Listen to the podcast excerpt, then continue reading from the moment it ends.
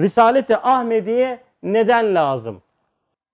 Neden ben peygambere yani ayette geçen o diye hitap edilen peygambere tabi olmak zorundayım? Euzu billahi mineşşeytanirracim. Bismillahirrahmanirrahim. Elhamdülillahi rabbil alamin.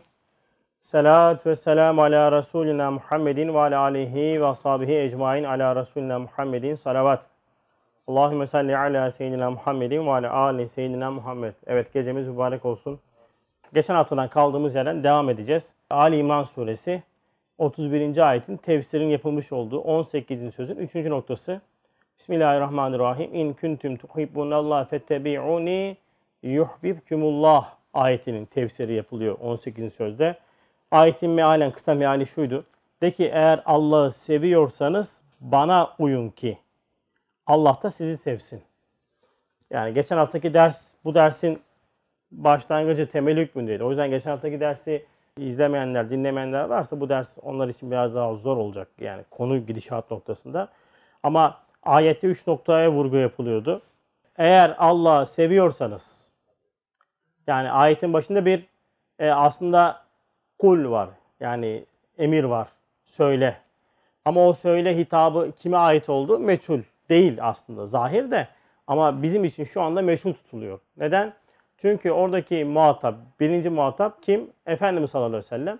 Ve de ki Allah'ı seviyorsanız ikinci olarak bana uyun ki Allah da sizi sevsin. Yani üç tane hüküm var burada. Biz tabi sorduk dedik neden ben Allah'ı severken birisine tabi olmak zorundayım? Geçen haftada Risaletin önemi yani peygambere bağlı bir şekilde bir şey yapmanın önemine vurgu yapmıştık. Bir pusula örneği vermiştik. Güzel bir misaldi o. Dediğim gibi geçen haftaki dersi izlerseniz bu ders biraz daha onun üzerine bina edileceği için.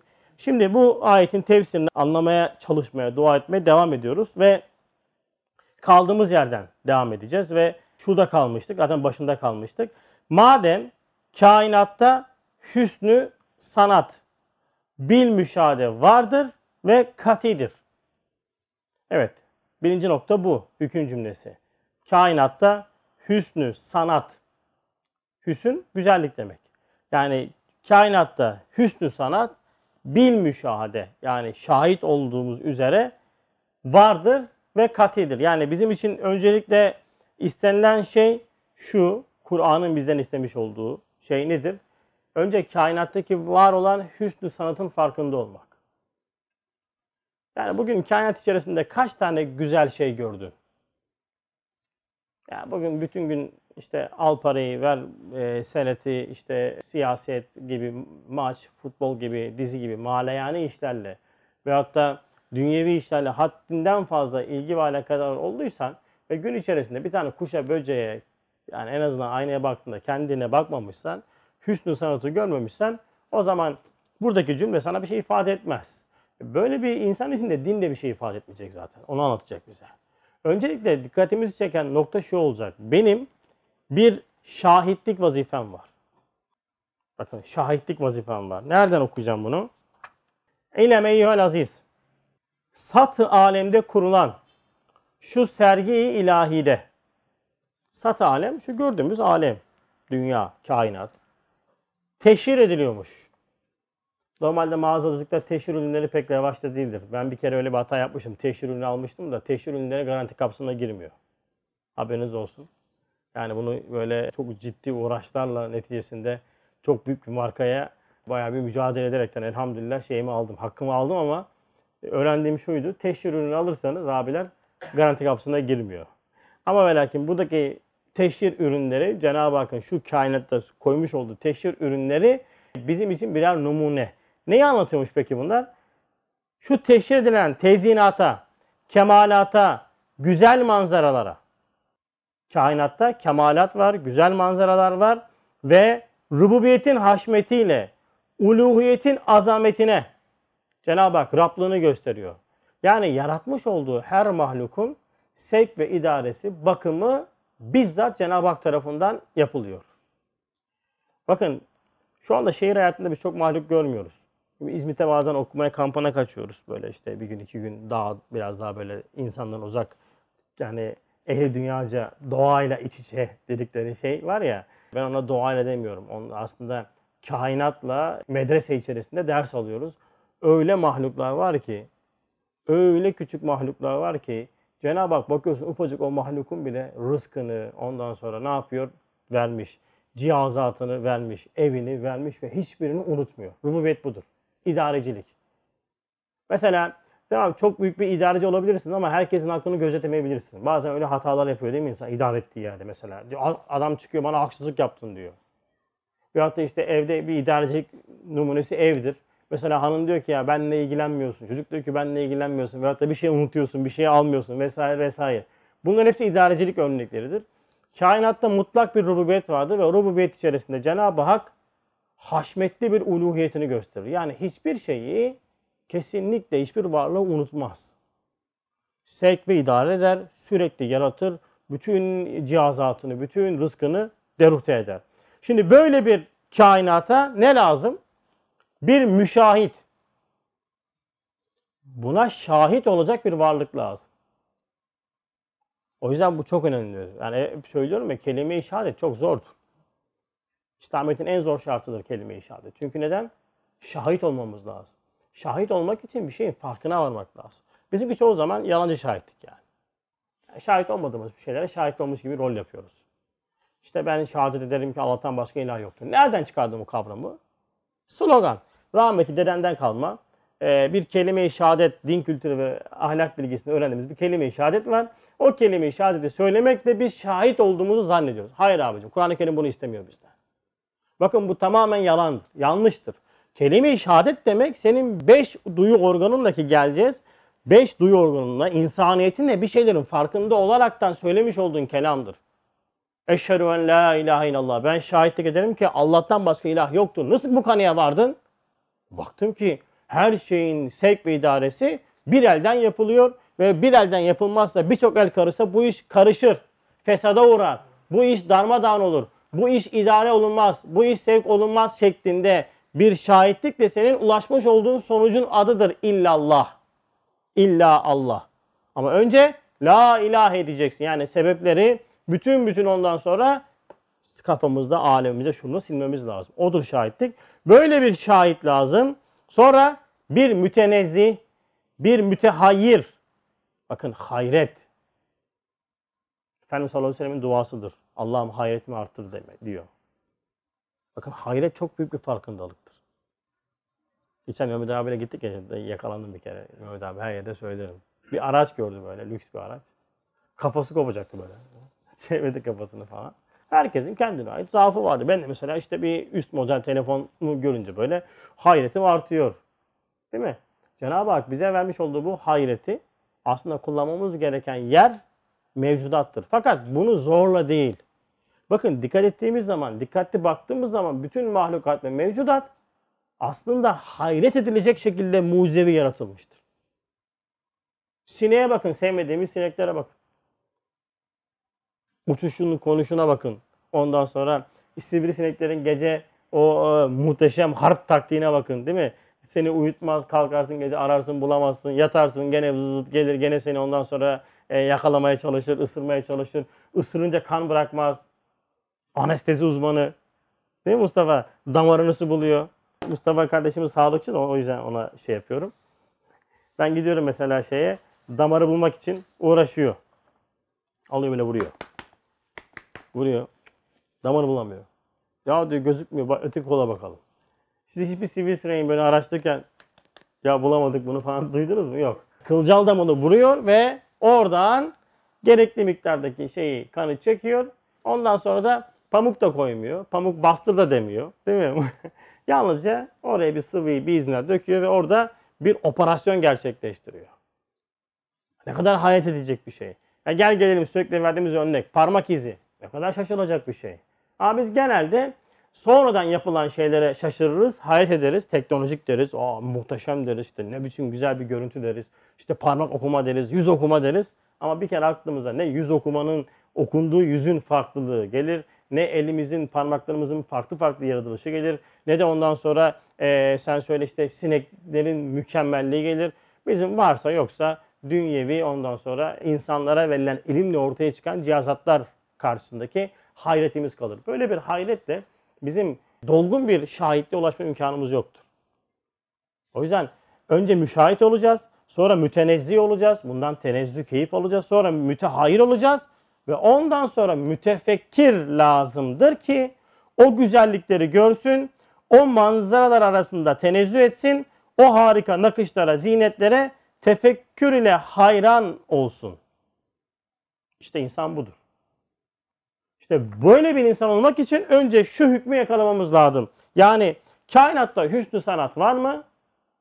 Ve sen bunun farkında oldun mu? Ondan sonra ikinci cümle geliyor. Ne diyor? Böyle bir kainat varsa ve böyle bir kainatta bil müşahede hüsnü sanat varsa o zaman elbette Risaleti Ahmediye aleyhissalatü vesselam şuhut derecesinde bir katiyetle subutu lazım gelir. Ha evet sen böyle bir güzelliğin farkına vardığında artık senin için bir risalet vazifesi yani bir peygamberlik vazifesi mecbur olur. Sana bir peygamber lazım. Neden? Çünkü sendeki sevme, sendeki beğenme duygusunun istikamette kullanılması için sana bir rehbere ihtiyacın var. Geçen hafta giderse bunu anlattık. Yani insanca sevmek, beşeriyetle sevmek arasında fark vardır.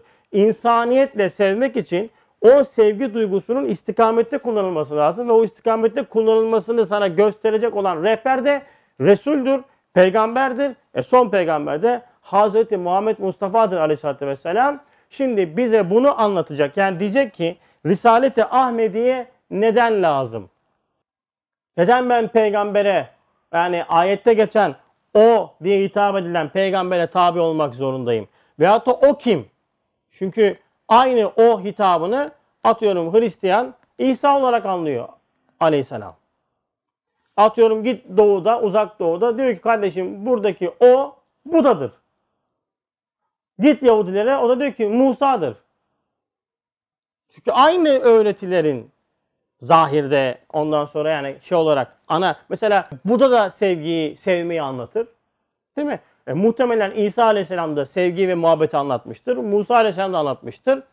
Ama seni bu asırdaki risalete muhatap kılacak olan farklılık nerede?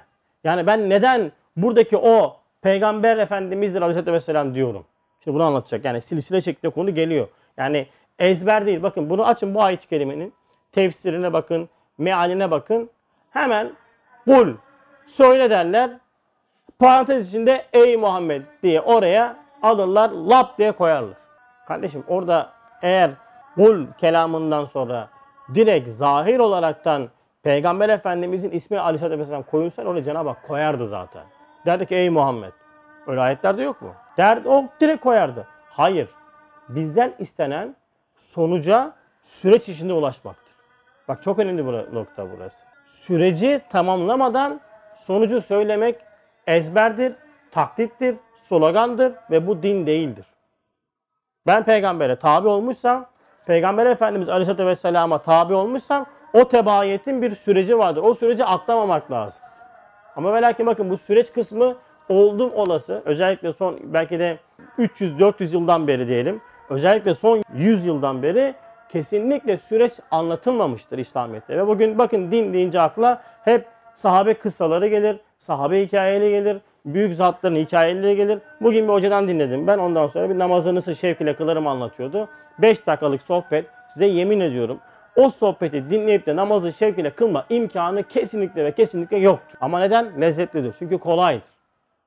Böyle yapacaksın. Bu zat böyle yapmış, o zat böyle yapmış. Kardeşim o zat, bu zat demiş olduğun kişilerin yapmış olduğu o fiiller bir sonuçtur. Allah aşkına sonucu anlatma. Sonucu anlat, anlatma bana süreci anlat. O zat onu nasıl yaptığını anlat. Anladınız mı? Bak fark burası. Sahabe-i kirama o büyük fedakarlıkları yaptıran, ashab-ı kirama imanda zirveyi yaptıran bir fiil var. Mesela nedir? Ne örnek verebiliriz buna? Ha ciğer satması. Şimdi sen dersen bu zamana kardeşim hadi Kaan sen Nia Motors'u bırak da hadi git de işte Çengelköy'de ciğer sat dediğinde tamam mı? Yapamaz. Yani neden? Çünkü bir eğitim sürecine girmesi lazım. Din dediğimiz hakikat bir eğitim sürecidir. Bunu biz atlıyoruz. Onları atladıktan sonra işte bekliyoruz ki biri gelsin de ciğer satsın. Satamazsın abi. Ashab-ı kiramın yapmış olduğu fedakarlıkların ondan sonra binde birinde bu asıl insanı yapamıyor. Neden? Çünkü süreç yok. Ashab-ı kiramı ashab-ı kiram yapan e, Resul-i Ekrem Aleyhisselatü Vesselam'dan almış oldukları tahkiki iman dersidir. O tahkiki iman dersi onlara o fedakarlıkları yaptırmıştır. O tahkiki iman dersini Kur'an'dan alamadıktan sonra böyle bir fedakarlık bizden çıkmadı, çıkmaz da. Biz tabii feda deyince ver parayı, ver parayı, ver parayı anlarız. Parayı verdikçe de maalesef ondan sonra kendimizi rahatlatırız. Ama bu din değildir.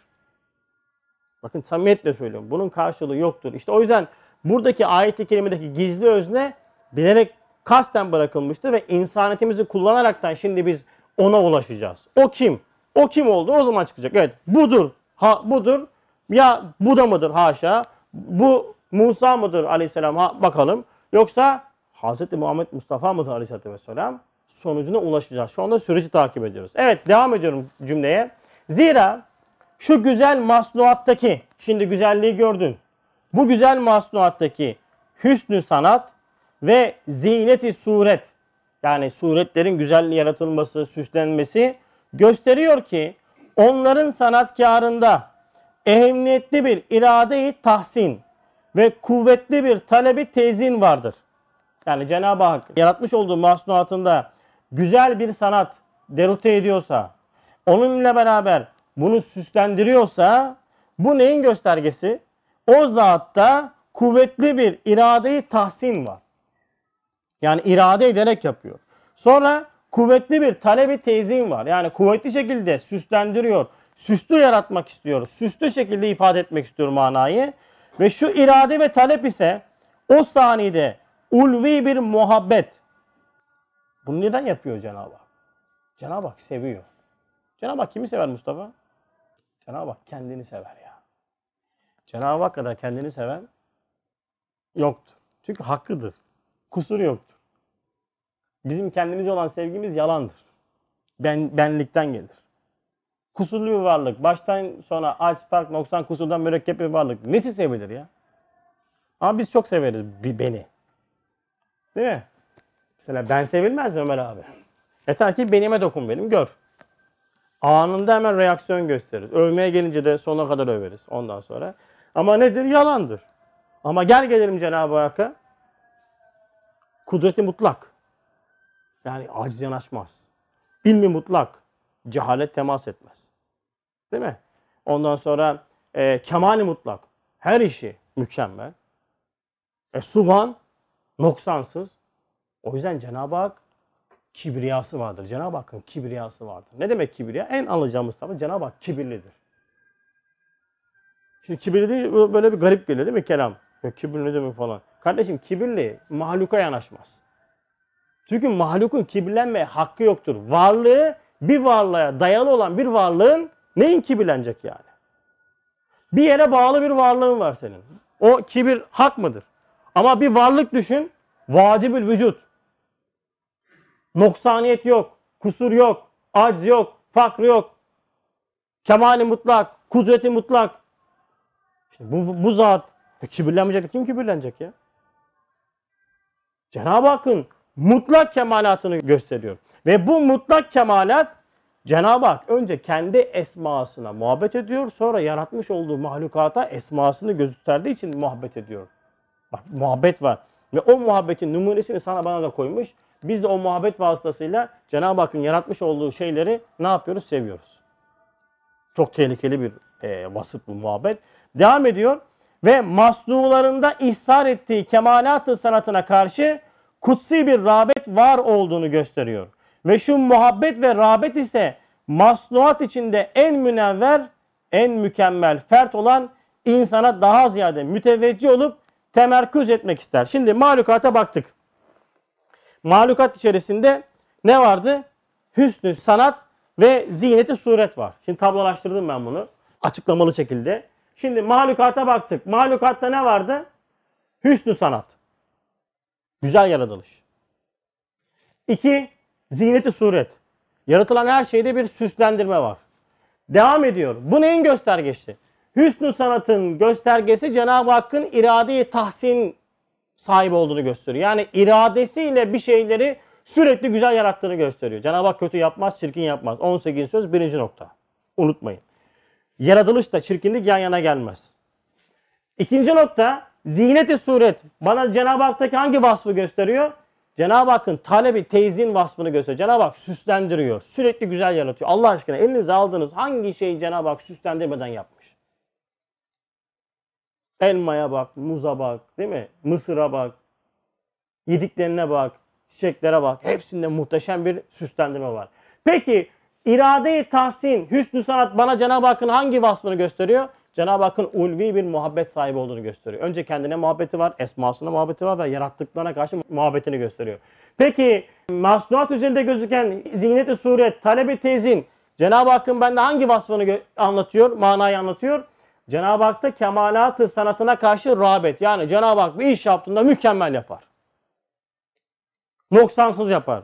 Kusursuz yapar. Değil mi Allah yapar? Korkma. Peki hemen söylüyorum. Allah'ın yapmadığı, vücuda getirmediği bir iş var mıdır? Yoktur. Bir şey vücuda gelecek mi? Oldu mu? Onu Allah yapar. Allah yaparsa güzel yapar. 18 söz, birinci nokta. Yaratmakla çirkinlik yan yana gelmez.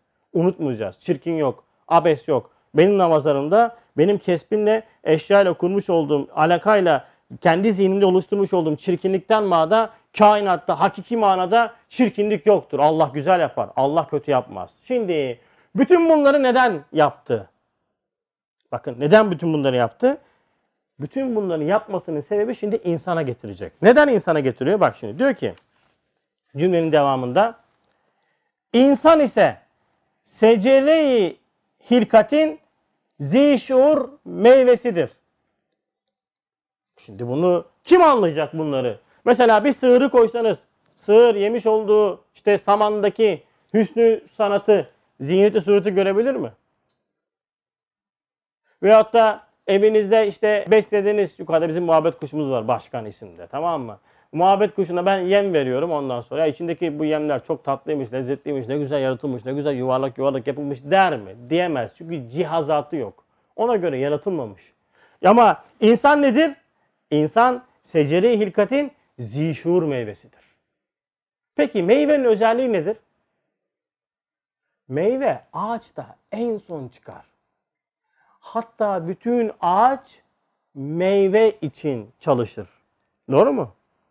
Ağaç tohumunu, e- elma tohumunu ektiniz. Önce filiz oldu, sonra fidan oldu, sonra ağaç oldu. Ağaç yaprak oldu, yaprak çiçek oldu. Çiçekten sonra en son meyve gelir. Bakın çok önemli bir nokta bu. Elmanın kendisi içerisinde elma ağacını barındırır. Pazardan aldım bir tane, eve geldim bin tane. Eskiden şey vardı böyle, bilmece vardı. Nedir? Nar. Bir tane aldım, bin tane çıktı değil mi? Bakın, pazardan aldığınız her bir tane eve geldiğinizde, içini açtığınızda bin tanedir. Hatta binler tanedir. Her bir çekirdek o meyvenin içerisinde sana fabrik olarak verilir. Ürün içinde fabrikayı koyar Cenab-ı Hak. Geçen İzmit'te Bahçecik'te kavun aldık. Cenab-ı Hak yaratmış. Şöyle bir yardı kavunu. İçerisinden yani mübalağasız yani saymaya üşensem, yani saymak istesem böyle sen söyle bir 200-300 tane, belki 500 tane değil mi? Çekirdek. Döküldü böyle. Al onları ek. Cenab-ı Hak her birisinden kavun halk ediyor.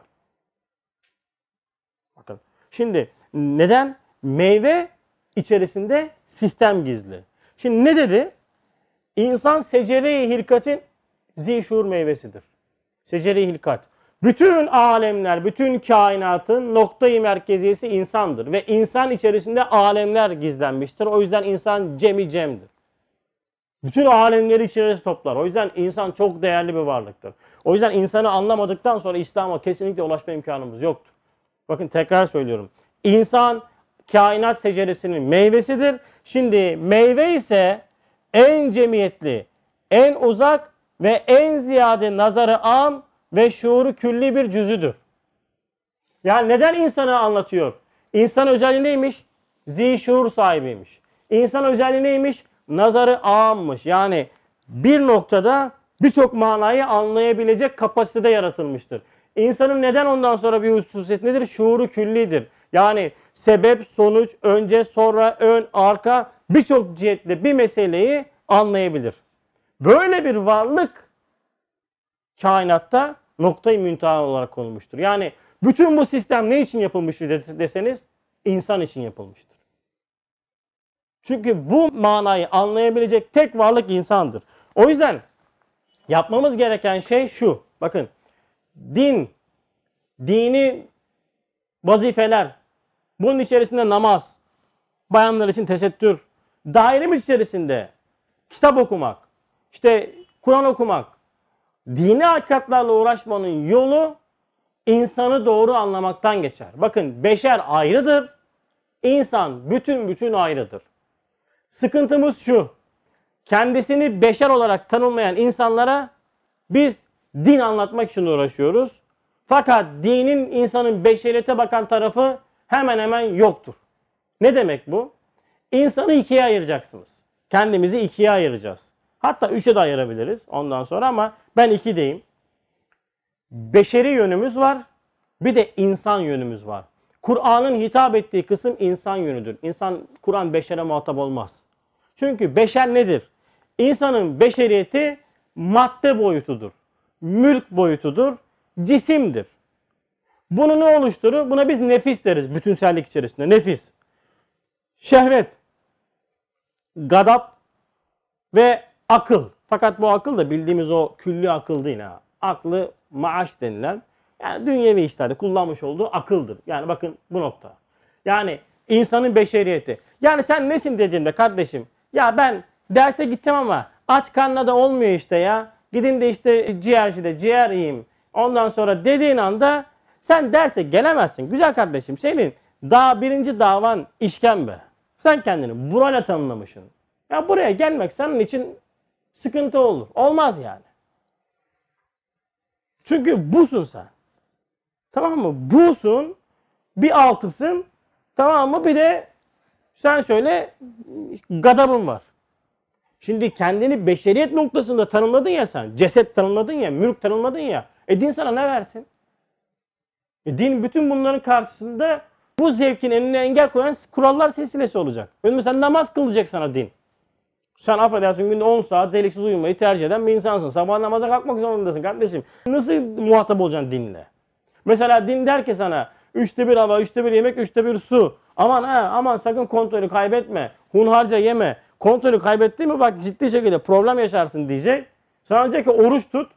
Sen diyor ki ya biz aç kalıyoruz ya işte neyse sen de biraz kalalım canım ne olacak yapacak da bir şey yok şimdi Cenab-ı Hak böyle istiyor. Bu saçma sapan bir yaklaşım olacak yani. Sonra diyecek ki Cenab-ı Hak sana tesettüre gir. Bayanlar için söylüyorum. Diyeceksin ki esarettir kardeşim Cenab-ı Hak güzelliği vermiş ben de göstermem lazım diyeceksin vesaire. Oradaki fıtrat manasını anlamayacaksın. Tesettüre düşman olacaksın. Çünkü kendini beşeriyet olarak anladın. Ve beşeriyet olarak tanımlanmış bir vücut şuurla Kur'an'a ve dine muhatap olan kişi din tarafından işgal edilir. Zorla olur. Zorla okur. Bak zorla okur. Okumaz. Karşımda okumayan iki tane adam var. Okumaz. Okumaz yani. Niye okusun ki? İhtiyaç meselesidir ya. Okusa da ha şöyle biraz daha ciddi fazlalaştırayım demez. Yeter der yani kıl beşi, yağışı, karıştırma işi. Salı derse geldim, cuma derse geldim. Daha da çivi çakma. Bu kafa. Anladın? Her gün ondan sonra değişik yemeklerin peşinde koşar. Şehvetini arttırmak için değişik organizasyonlar, uygulamalar ondan sonra peşinde koşar. Çünkü neden? Hayatında en büyük zevk almış olduğu şey bedene bağlı istekler ve arzulardır. Sen böyle bir adama dini nasıl anlatacaksın ya? Din tamamen işgal altına alır bu kişiyi. Ama geldi adam şimdi insana. He, insan dediğim varlık manadır. Melekut boyutudur, arkasıdır. Nedir? Ruhtur, kalptir, vicdandır, şuurdur. Değil mi? Bunların hepsi bak arka taraf, vicdandır. Bunların hepsi arka taraf. Aynada baktığında gördüğün değildir bu. Aynaya baktığında görmediğin senin hakikatindir. Ve bunun gıdası da vahidir, sünnettir. Sen kendini böyle tanımladığında kardeşim ben bu değilim. Ben arka tarafımda beni sıkan, benim ondan sonra aç kalan bazı noktalarım var dediğinde vahiy ve sünnet sana cevap vermeye başlar. Buna da İslam'dır ve böyle bir kişi için din fetih olur.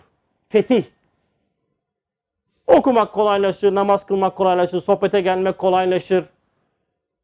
Yemeği kaçırayım der ama dersi kaçırmayayım der. Ama beşeriyet kısmında kalan bir kişi için yemeği yiyelim öyle gidelim der. Derse de yarım saat 35 dakika sonra gelir. Ondan sonra geldim mi geldim der. Kimi kandırır? Kendini kandırır. Şimdi sen böyle bir adama peygamber deyince anlayacağı tek şey peygamberin benim peygamberim kardeşim daha da ötesi yok falan der. Ya slogan kardeşim slogan böyle şeylerle karın doyurmayın Allah aşkına. Bırakın bu işleri. Bunlar tamamen yalan. Bunlar tamamen kendimizi aldatma. Benim peygamber. Nereden biliyorsun? Allah'tan da bir Yahudi ailesinde doğmadın yani. Çok sağlam bir e, Siyonist olurdun yani. Bu kadar mı araştırmadan bir insan tabi olur? Orada da gitseydin Musa diyecek duracaktın yani. Uzak doğuda dursaydın bu da diyecektin. Hiç farkı yok. Çünkü sonuca araştırarak, ihtiyaç hissederek ulaşmadın. Beşi insan eti kullanmadan dindarlık olmaz abiler. Ancak dini darlık olur. Sonra din bir tane adamı çıkar böyle anlatır anlatır. Ondan sonra ha dersin. Bu sefer de e, kabul etmezsin. Arkadan da sallarsın. Gıyabında gıybet de yaparsın. E işte biz de canım öyle değil böyle namaz kılıyoruz canım. Allah Allah biz de az Müslüman değiliz hani yani. Tamamen ihtiyaç meselesi abiler. Beşeriyetten sıyrılamayıp ya ben bu değilim kardeşim benim yapmam gereken bir şeyler var diyemedikten sonra bakın dinle aramız hep limoni olacak. Hep zorlama olacak. Hep zorla olacak. O yüzden işimiz şey şuurdur. Peki şuur nedir? Şimdi bak zişuur dedi. Tamam mı? Şuur nedir? Şuur bilginin, ilmin en zayıf noktasıdır. Bir farkındalıktır. O yüzden Cenab-ı Hakk'ın benden istemiş olduğu şeyi aklımı, insaniyeti kullanıp da kainat üzerinden Cenab-ı Hak'la muhatap olmam lazım benim. Sonuca ulaşmam lazım. Çünkü Cenab-ı Hak yaratmış olduğu mahlukat üzerinde bak neleri gösterdi? Bütün güzellikleri gösterdi, kemalatını gösterdi, noksansızlığını gösterdi vesaire gösterdi ve bunun noktasında benle muhatap oluyor, insanla muhatap oluyor ve insanı değerlendirirken insan ne dedim? İnsan kainatın secere hilkati meyvesidir. Meyve de en noktada, en üst seviyede durur. Meyve en önemlidir, esastır. İnsan da böyledir işte. Allah aşkına insana değer vermemiz lazım. İnsaniyetimize değer vermemiz lazım. İnsan değer verdiği şeyi koruyor. Ali Beyköy'de bizim hemen evin yanında. Adamın arabası bozulmuş. Yani lüks bir araba. Hatta doluda falan da olmuştu ya dolu yağdığında bir ara.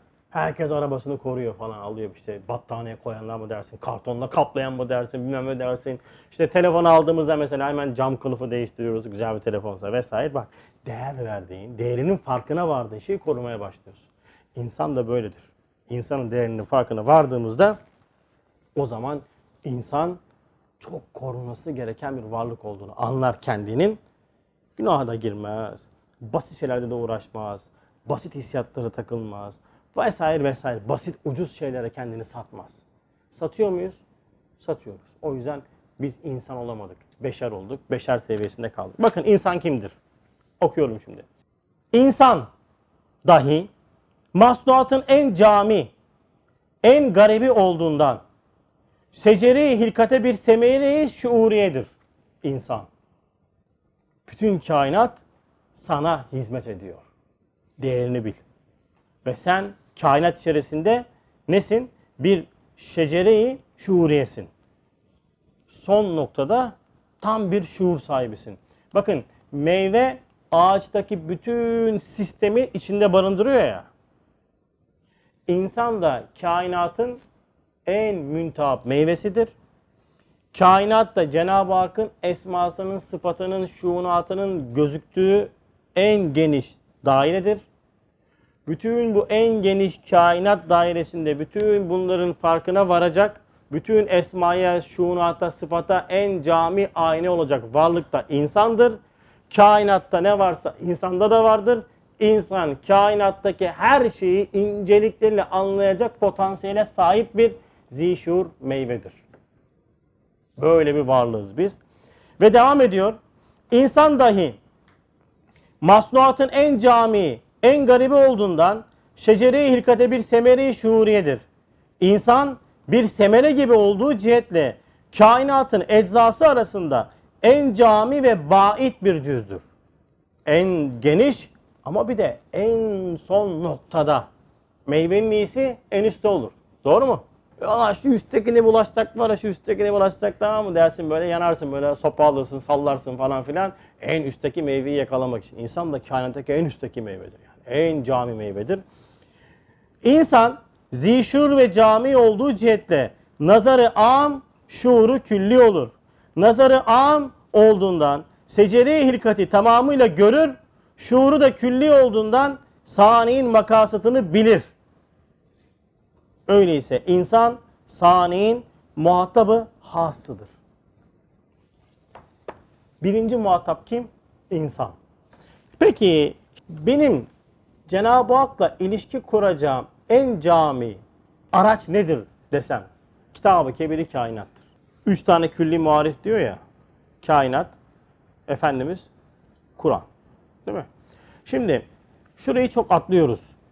Yani kainat üzerinde Cenab-ı Hak Esma Hüsna tezgahından sürekli mevcudat ve mahlukat yaratıyor ve dokuyor. Bana düşen bana düşen nazarımı, şuurumu çok güzel kullanıp bunların farkına varmak. Benim tanımadığım Allah'ı bütün mahlukat bana tanıtıyor. O yüzden kitabı kebiri kainat yani şu alem benim için çok önemli bir araçtır. Lemattaki cümle çok önemli bak şunu bir okuyayım. Şu kainat tamamıyla bir bürhanı muazzamdır. Kainat neymiş? Bir bürhanı muazzam. Bürhan delil. Ama tabi delil çok pasif kalıyor. Yani delil dedim mi çok pasif kalır delil. Delilden daha üst seviyede bir noktadır. Yani aslında birçok şeyin ifade ettiği manadır bürhan. Veyahut da şöyle söyleyelim ki alemi şehadette karşılığını gördüğünüz delillerin adı bürhandır. Alemi şehadette yani şu dışarıda baktığınız güneş, böcek, bütün o gördüğümüz alem yok mu? Bütün bu alemde gördüğümüz şeylerle tasdiklenen delilin adı bürhandır. Ve bu kainat neymiş? Bir bürhan-ı muazzamdır. Peki ne, ne anlatıyor? Lisanı gayb. Gaybte olan Allah, görmediğim Allah, tamam mı? Allah dediğim zat, vacibül vücut, bana şehadetle müsebbittir, muvahhittir. Yani alemi şehadet üzerinden Cenab-ı Hak benimle görüşüyor, konuşuyor. Çiçekle konuşuyor, böcekle konuşuyor, hadiseyle konuşuyor, sıkıntıyla konuşuyor, musibetle konuşuyor. Tamam mı? Yaratmış olduğu nimetlerle konuşuyor, vermiş olduklarıyla konuşuyor, vermemiş olduklarıyla konuşuyor. Sürekli konuşuyor. Alemi şehadet Cenab-ı Hakk'ın tabiri caizse bana mana anlattığı, benle konuşmuş olduğu ve onun birliğini, onun varlığını bana ispat eden bir kitaptır. Evet, tevhid-i Rahman'la büyük bir sesle zakirdir ki La ilahe illa hu. Bak önce la ilahe illa hu. Cenab-ı Hak Kur'an-ı Kerim'de hu diye ifade edilen bir kelimeyle ifade edilir. Hu, o. Kim o? La ilahe. Yani hiçbir ilahın tasarrufunda olmayan şu kainatta illa tek ilah olan o sonuç. Nereden ulaştı bu sonuca? Kitabı Kebir'i kainattaki varlıklar üzerinde baktığın, görmüş olduğun varlıklar üzerinde bütün sebep sonuçların, bütün sebep sonuçların tesirsiz olarak, net olarak gözüktüğünün farkına varan kişi illa o der. Mesela şöyle söyleyelim. Çok güzel bir boyacı ustası tanıyorsunuz ama çok maharetli. Bir yere geldin baktın ki boya bitmiş. Mehmet Usta yaptığını ne diyorsun? Nereden biliyorsun? Ya bunu ancak o yapar. Peki bu sözü sana söylettiren nedir? Ezber midir? Taklit midir? Hayır kardeşim sen Mehmet Usta'nın daha önce 5, 6, 10 defa iş yaptığı yeri gördün. Değil mi? O görmüş olduğun sanat üzerinden onun sanatkarlığını gördün, mükemmelliğini gördün ve onun neticesinde dedin ki bunu Mehmet Usta yapmıştır. Hu budur işte. İlla hu. İlla o. İlla Allah demek için önce la ilahe dememiz lazım. Her şeyde Cenab-ı Hakk'ın tasarrufunu, takdirini, sevk ve idaresini gördün ve dedin ki bunu ancak o yapar. İlla hu neticedir. Yoksa la ilahe illa hu demekle kelime-i tevhidin zirvesine ulaşmak, manasını ifade etmek çok zordur. İlla hu demek için la ilahe dememiz lazım. O yüzden benim için kainatta en önemli şey nazarımı, şuurumu külli olarak kainattaki güzelliklere temaşa etmek için kullanmam ve bununla beraber bak saymış olduğum maddeler için tekrardan ele alacağız. Ne demişti burada? Nazarı am, şuuru külli zat ise o sanatkar-ı zülcemale muhatap olup görüşen külli şuurunu, am nazarını tamamen saniyenin perestişliğine ve sanatının istihsanına, nimetinin şükrüne sarf eden en yüksek, en parlak bir fert olabilir. Kim o fert? Daha belli değil. Şu anda vasıf anlatıyor bak vasıf. Bak çok önemli bu vasıf noktası. Kur'an-ı Kerim'de hadislerde vasıflar anlatılır. O vasıflarla vasıflanan kişi anlatılan kişi olur. Mesela senin ismin Muhammed Mehdi'dir. Ama hiçbir vasıf seni göstermedikten sonra senin Muhammed Mehdi dediğimiz e, İslamiyet'te geleceği vaat edilen o zat olma ihtimalin yoktur. Ama adın da Muhammed Mehdi'dir. O dönemde doğmuş olabilirsin, o bölgede bulunmuş olabilirsin. Hiç önemli değil kardeşim. Vasıf, vasıf. Vasıf olması lazım. Vasıf varsa o etiket sana yapışır. Şimdi ben Cenab-ı Hak katında çok yüksek parlak bir mümin, tahkiki bir iman sahibi miyim? Evet kardeşim şu vasıflar sende varsa sen öyle bir Müslümansın. Ne o vasıflar? Sen öncelikle sanatkar Zülcemal'i tanıyor musun? Bak sanatkar Zülcemal. Ne demek sanatkar Zülcemal? Zül sahip demek. Cemal güzellik diye. Sanatın da güzellik sahibi. Allah aşkına sanatta gibi güzel bugün kaç tane bir sanat gördün ve güzellik gördün? Bak şimdi böyle bir zat var. Böyle bir zatı tamam mı? Nasıl ondan sonra tanıman lazım? Nazarı am ve şuuru külli olan bir insan olarak sen nazarını ve şuurunu onu tanımak, onu anlamak, onu görmek için kullandın mı, kullanmadın mı? 11. sözün sonunda geçen çok önemli bir cümle var bakın bununla ilgili. Hayatının saadet içindeki kemali, senin hayatının aynesinde temessül eden şemsi ezelinin envarını hissedip sevmektir. Zişur olarak ona şevk göstermektir. Onun muhabbetiyle kendinden geçmektir. Tek derdin Allah olacak. Ama bu böyle lafla da olmaz. Bir şeye önem verirseniz, önem verdiğiniz şey hayatınızın her anında sizle beraber gider. Hep onu hatırlatır her şeyi size. Ama öyle şarkılar var ya bana her şeyi seni hatırlatıyor diye. Geçen Mustafa ile beraber Edirne'ye gittik bir tane şey gördük böyle yazı. Şey yazmış ya. Adam koca taşa yazmış papatyam. Ben papatyam diye yazmış. Ee, İngiltere'de bu sarı tomurcuklu papatya yazacak hali yok yani. Oradaki papatya e, sen söyle belki de sevdiği bir karşı cins. Bak ne yaptı? Adam taşı görmüş papatyam yazmış.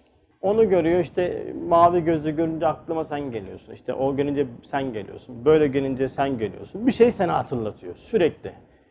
Nazarı am, şuuru külli olan bir insan bu nazar ve şuurunu marifetullah ile doldurursa baktığı her şeyde Cenab-ı Hakk'ı mutlaka ve mutlaka görür ve hatırlar.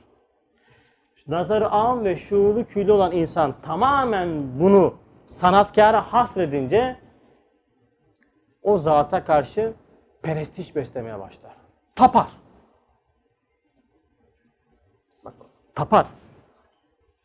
Değil mi? Tapmak ne demek? Artık onda fani olmak yani. Sonra sanatını istihsan eder. Her şeyini beğenir. Elhamdülillah çok güzel yaptı. Harika yapıyor. Mükemmel yapıyor. Çok güzel yapıyor der. Sonra her vermiş olduğu nimete şükretmeye başlar. Böyle bir insan nazarı am ve şuuru külli olup bunu tamamen Cenab-ı Hakk'a odaklayıp her yaratmış olduğu şeyde üzerinde Cenab-ı Hakk'ı görüp ona tapman, ondan sonra onun sanatını beğenen, onun ondan sonra nimetlerine şükreden bir insan en büyük ve en parlak bir fert olur. İşte bu tahkiki bir Müslümanın tanımıdır. İyi bir Müslüman kimdir? 100 zekat namaz kılan, 200 zekat namaz kılan değildir. Namaz bundan sonra gelir ki o namaz lezzet verir insan işte. Namaz bu farkındalığın şekle dökülmüş halidir. Rükû de böyledir, secde de böyledir. Ondan sonra kıyam da böyledir. El pençe divan durmuş olduğun zat iki vakit ortasında sana şunları gösterip senin de bunun farkına varıp da namazda bunu iade ettiğin, bunu şekle döktüğün harekettir. Yoksa diyor ki namaz anlatırken kalbi diyor masivadan çekeceksin. Masiva ne demek? Allah'tan gayri her şey diyor kalbini çekeceksin. Allah aşkına Allah'ın yaratmış olduğu sanat üzerinden sanatkarı tanımadıktan sonra nasıl namazda huşu olacak ya? Allah aşkına bana söyle huşu nedir yani? Huşu haşyetten gelir. Huşu unutmak değildir ya. Öyle bir huşu anlatıyorlar ki imkansız. Böyle bir huşuya ulaşmanın şu anda imkanı yoktur. Kendinden geçer. Ne kendinden Odadan dışarı çıkamıyoruz ya. Ne, nasıl kendinden geçeceksin sen? Kardeşim namaz bu değildir ya. Namaz kainatla insanın ilişkisinin kalıba dökülmüş halidir. Nereden çıkartıyorsun böyle bir namaz? Oydu bulmuş, öğrenmişse yürü silsile çekti. Bunun da talebesi öyle anlatacak işte. Ya abiler vallahi bak İslamiyetle söylüyorum. Kullandığımız araç Mercedes ya. Başka araç keyif vermez ya. Öyle derler Mercedes kullananlar da. Yani uç, uç noktalar vardı araçlarda biliyorsun ondan sonra. Ve şimdi anlatıyor bakıyorum harbi karşılığı yok yani. Anlatmış olduğu namazdaki huşunun insaniyete karşılığı yok. Bu zamanda yok yok. İmkansız. Ben dünyayı unutacağım. Masivadan kalbimi çekeceğim. Sonra namazda birdenbire o kalp böyle Allah'ın nuruyla dolacak. Nasıl bir şey bu? Nereden gelecek? Nasıl dolacak Allah aşkına? İnsaniyeti iptal ederekten kainattaki hiçbir varlık üzerinden iletişim kuramadığın bir Rab'le sen nasıl birdenbire iletişim haline geçeceksin? Nereden gelecek kardeşim? Yapmayın dini öyle bir anlatıyorlar ki öyle bir ifade ediyorlar ki sanki Alice harikalar diyarı ya. Ben namazda geçeceğim böyle hop diye birdenbire kalbime nur akacak yani. Nereden akacak babacığım? Senin hayatın bir kere zulümat içerisinde. Nereden nur gelir sana yani? Alem-i şehadette hiçbir alakan yok senin ya. Hiçbir alakan yok. Alem-i şehadet üzerinden bir tane basıp görmemişsin ya. Nazarını kullanmamışsın, şuurunu kullanmamışsın. İnsaniyet kullanmadan din olmaz. Akıl sahibi olmayanlara din var mıdır abi? Var mıdır? Yoktur. Aklını kullanmayan kişi din, din alakası yoktur. Şuurunu kullanmayan kişinin Kur'an'la alakası yoktur. Ezberdir o yapar işte ezber. Ammeyi biliyor musun? Biliyorsun. Tebariki biliyor musun? Biliyor musun? Velet amin. Hayır kardeşim. İşte bu.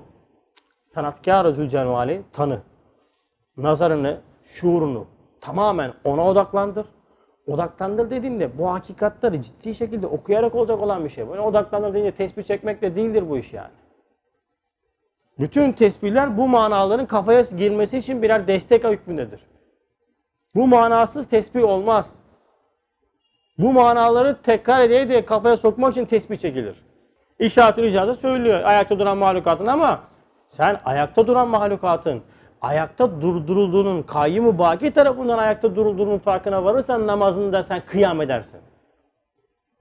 Kıyam odur. Ama bütün bunun hepsi bu üç noktaya netice veriyor. Üç noktaya netice verdikten sonra sen o zaman çok tahkiki bir Müslüman olmuş olursun. İyi bir dindar olmuş olursun. Şimdi bu kadar anlattı, anlattı, anlattı. Konuyu Efendimiz'e bağlayacak. Ama bu hafta değil. Bu hafta bu kadar. Tamam. Ondan sonra haftaya nasipse işte kaldığımız yerden devam edeceğiz. Dikkat ederseniz bakın hala Allah'ı seviyorsanız bana tabi olun ki Allah da sizi sevsin kavramını anlatıyor ama hala buradaki bana yani Efendimiz Aleyhisselatü Vesselam olduğunu anlatmadı. Sonda anlatacak. Önce süreci anlatıyor. Neden insan? Sonra neden Hz. Muhammed Mustafa Aleyhisselatü Vesselam? Cenab-ı Hak inşallah bir dahaki derste kaldığımız yerden devam etmeyi nasip eylesin. Subhaneke la ilme lena illa ma allemtena inneke entel alimul hakim. Ve ahiru davahum elhamdülillahi rabbil alemin. El Fatiha.